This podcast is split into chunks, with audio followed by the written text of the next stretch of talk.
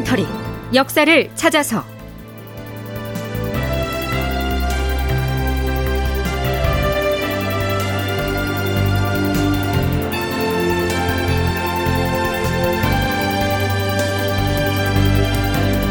제 1075편 교화천도는 포기하되 새 궁궐을 짓겠다니.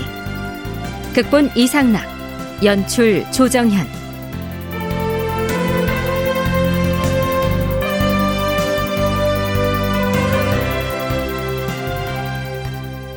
여러분 안녕하십니까 역사를 찾아서의 김석환입니다 광해군 4년 8월에 역술가이자 직관인 이의신이 도읍을 파주의 교화로 옮겨야 한다고 상소를 올림으로써 조정에 큰 파장을 일으키죠. 승정원과 언론 3사에서 극력 반대를 하고 나서지만 광해군은 애매한 태도를 보입니다. 그러자 이의조 판서 이정귀가 나서죠. 그는 이의 신의 천도 주장을 조목조목 비판하고 광해군에게도 그런 요설에 휘둘리지 말고 속히 창덕궁으로 거처를 옮김으로써 흉흉한 민심을 안정시키라고 직언을 고하는데요. 광해군의 답변은 이렇습니다. 옮긴다고 해서 본래 있던 도성을 아주 버린다는 뜻은 아니다. 과인이 창덕궁으로 옮겨가지 않은 것은 그동안 옥사가 계속 일어나는 등 나라에 일이 많았기 때문이었는데 이것을 천도 때문이라고 터무니없는 말을 하다니 참으로 놀랍도다. 앞으로는 그런 경솔한 말은 삼가도록 하라. 자, 설령 교화로 천도를 한다고 해도 한양 도성을 아주 버리는 것은 아니다. 이렇게 말했으니 광해군 역시 이의신의 천도 주장에 마음이 기울어 있음을 내비친 셈이죠. 게다가 창덕궁으로 거처를 옮기는 문제는 교화천도와는 아무 관계가 없다고 화를 내고 있지만 실제 창덕궁으로의 이연은 이때로부터 3년이나 지난 광해군 7년에 가서야 이루어지니 그 역시 옹색한 대답이 아닐 수 없었죠. 이해조 판서 이정기도 물러서지 않습니다.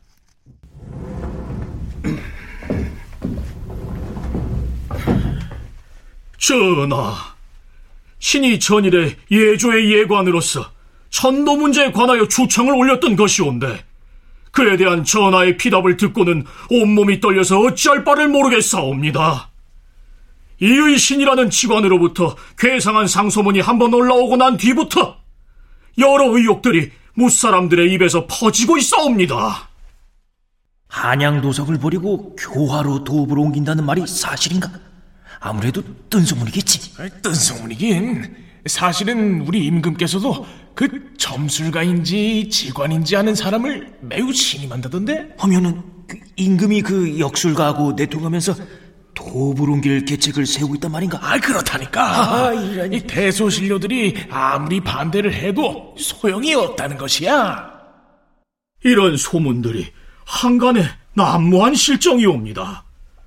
그리하여 신은 제발 전하께서 사람들의 생각을 굽어 살펴주시기를 바라는 마음에서 신의 소견과 시중의 소문을 진달하였던 것이옵니다.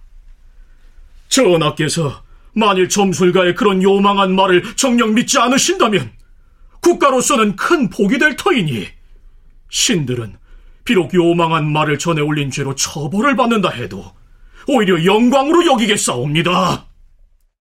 그러나 예조 판서 이정귀의 이런 주청에 광해군이 또 어떤 반응을 보였는지는 실록에 나타나 있지 않습니다.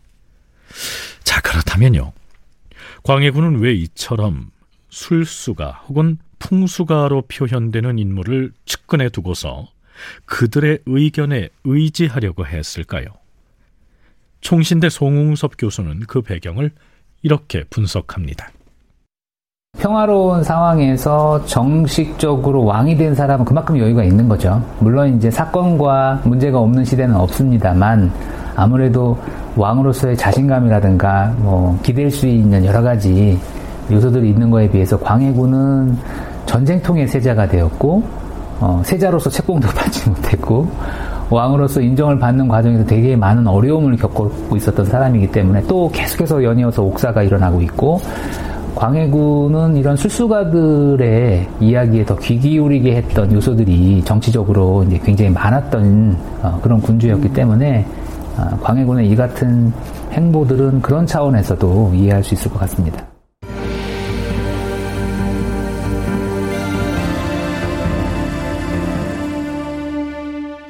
이의신의 천도 주장에 대해 대가는 물론이고 국왕의 비서기관인 승정원 그리고 예조 판서까지 나서서 격렬하게 비판을 하고 나서자 광해군은 이렇게 명합니다. 승진은 들라.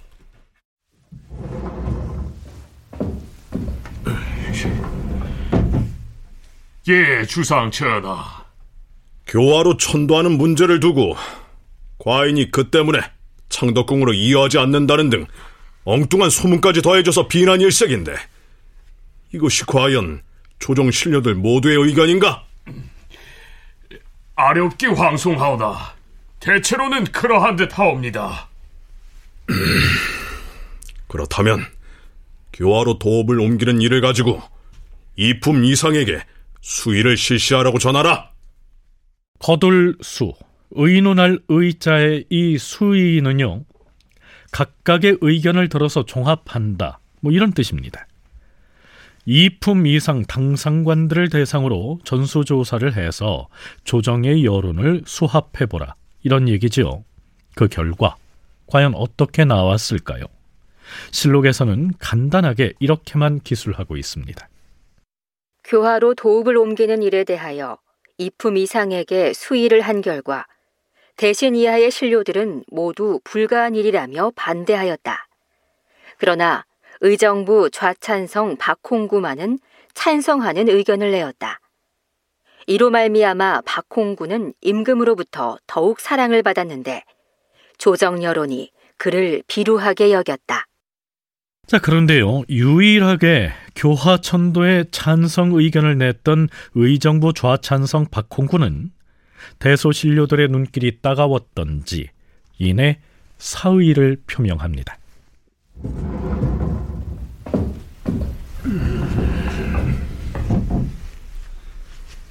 주상전하, 의정부에서 맡고 있는 신의 직책을 재직시켜 주시옵소서. 무슨 말을 하는 것인가? 다름이 아니오라. 신의 몸이 본시 버들잎처럼 약한 체질인데다 근래 들어 몸이 더욱 쇠잔해져서 본직을 수행하기가 어렵사옵니다. 나란 일에 대한 무슨 계책을 내어보려 해도 결국 이 일을 그르치고 망령됨을 면치 못할 뿐 아니라 사람들의 비판이 더욱 거세어지고 있어서 이 대목에서 사관은 다음과 같은 해설을 덧붙이고 있습니다. 이에 앞서 교와 천도의 일을 가지고 재상들의 의견을 수의할 때 박홍구의 의논이 다른 사람들과 달랐다. 그 당시 조정의 여론이 그를 시원치 않게 여겼기 때문에 결국 사직하려는 것이다. 그러나 그 일로 박홍구는 임금과 더욱 가까워졌다. 임금이 말하였다. 경의 뜻을 잘 알겠다. 하지만 실없는 사람들의 말에 마음 쓸 것이 무엇 있겠는가? 경은 사직하지 말고 마음을 가라앉히라. 몸조리를 잘한 다음에 다시 출사하여 충성을 다하여 과인의 국사를 돕도록 하라. 주상전하. 여기서 잠깐. 지근거리에서 임금을 보필을 하는 환관 중에서도 좀 특별한 사람이 있습니다. 연려실기술에서는 선조 때부터 임금을 보필해온 이봉정이라는 내관에 관한 기사를 담고 있는데요. 그 내용은 이렇습니다.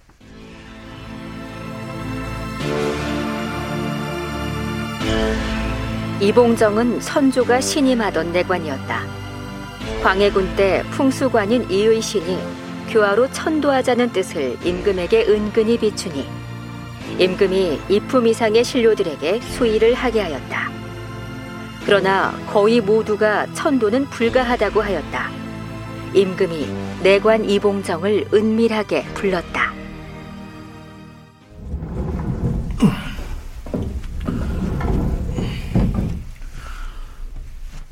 부르셨사옵니까, 주상 전하?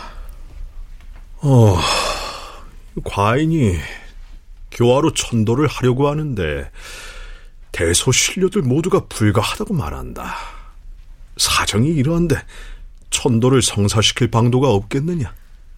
전하, 임금이 하고자 결심을 하면 무슨 일인들 못할 일이 있겠사옵니까? 다만 도읍을 옮기는 일은 간단한 문제가 아니어서 전하께서 결심을 하신다 해도 천도가 실제로 이루어지기는 어려울 것이옵니다. 그게 무슨 말이냐? 백성들의 처지를 도외시한 채 추진된 일이 실제로 이루어진 사례를 신은 본 적이 없사옵니다. 너는 선조 때에는 몸이 매우 야이었던 것 같은데 지금은 살도 많이 찌고 아주 건강해 보이는구나. 무슨 일이 있었던 것이냐? 몸이 이렇게 튼튼해진 것은 모두가 전하의 은혜 덕분이옵니다. 무슨 말을 하는 것이냐? 선조 임금께서는 워낙 부지런하게 정사를 살피셨기 때문에 밤이 깊어서야 잠자리에 드시고 새벽 딸기 울면 하루 일과를 시작하셨사옵니다. 그래서 저희들 같은 늙은 종들은 옷을 입은 채로 잠이 들었다가 방울만 흔들면 곧바로 일어나야 했으니 어찌 살이 찔 틈이 있었겠사옵니까? 하온데 지금은 낮에 때 맞춰서 밥 먹고 밤에 느긋하게 잠을 잘 수 있으니 어찌 살이 찌지 않을 수 있겠사옵니까? 임금의 수발을 드는 내관 중에도 이러는 사람이 있었던 것이죠.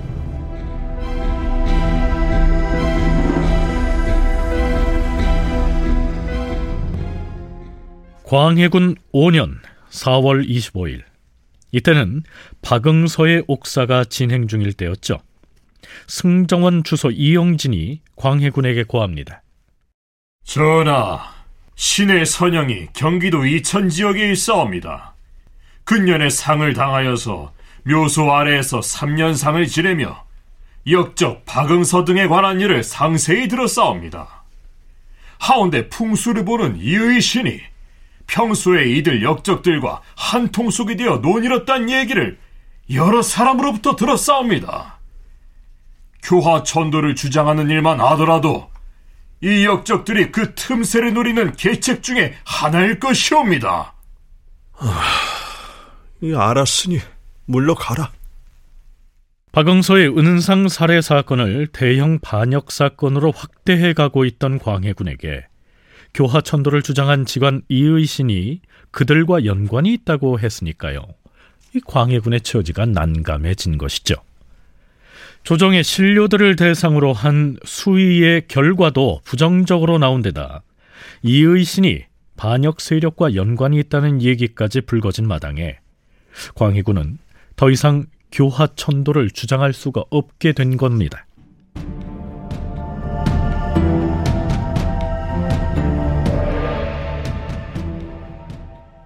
광해군 7년 4월 2일 물러가라! 주상전하 행차시다! 허허! 물러가라!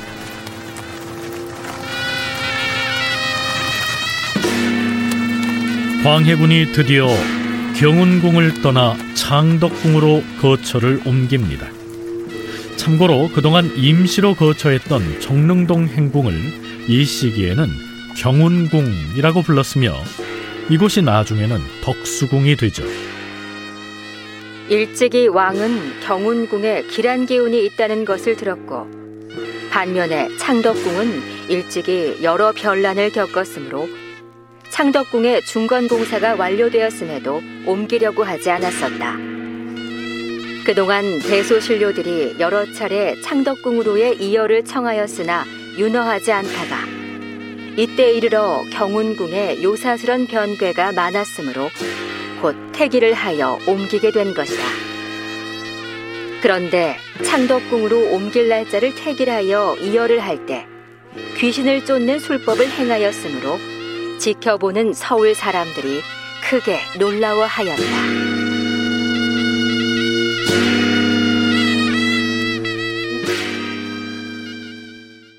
창덕궁으로 이어한 지 나흘이 지난 광해군 7년 4월 6일 궁궐의 수리 공사를 주관하는 선수청에서 이렇게 보고를 합니다. 전하, 궁궐을 수축하는 작업은 그 공사가 대단히 방대하고 체면도 매우 중한 것이옵니다. 따라서 조정의 각 기관을 호령하고 전국에서 기술자를 불러 모으는 일은 더없이 중차대한 일이온데 궁궐 수리를 관장하는 선수청의 몇몇 하급 관리들로서는 그 일을 감당할 수가 없사옵니다. 의정부에서 별도로 의논하여 처리하게 하시옵소서. 윤호한다.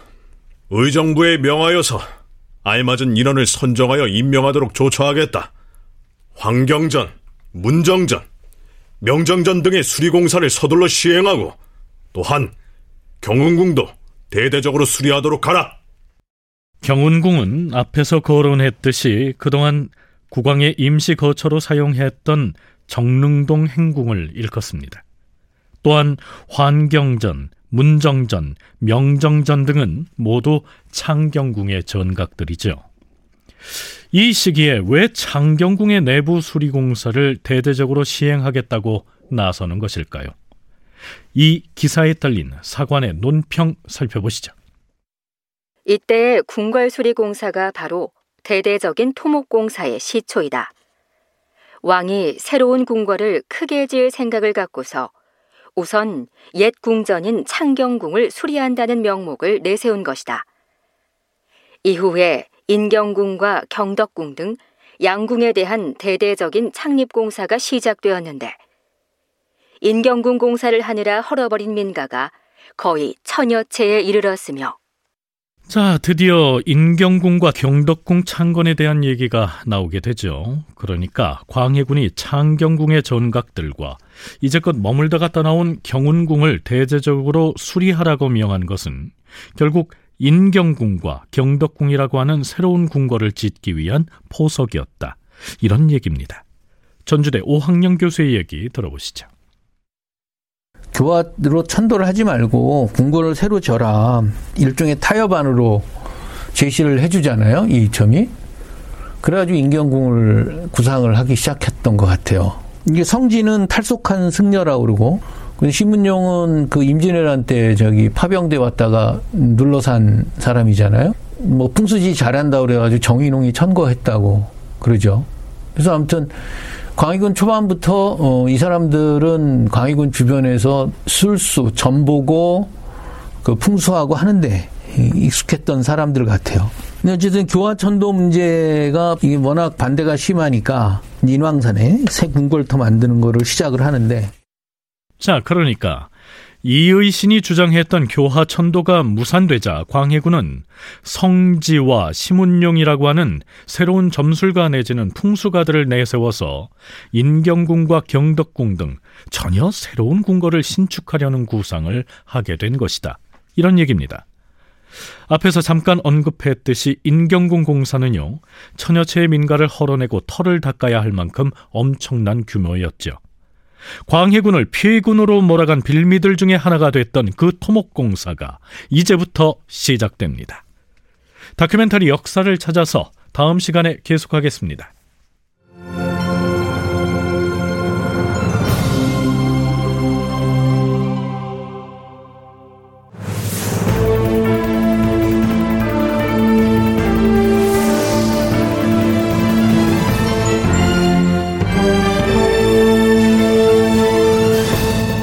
다큐멘터리 역사를 찾아서 제 1075편 교화천도는 포기하되 새 궁궐을 짓겠다니 이상락극본 조정현 연출로 보내드렸습니다.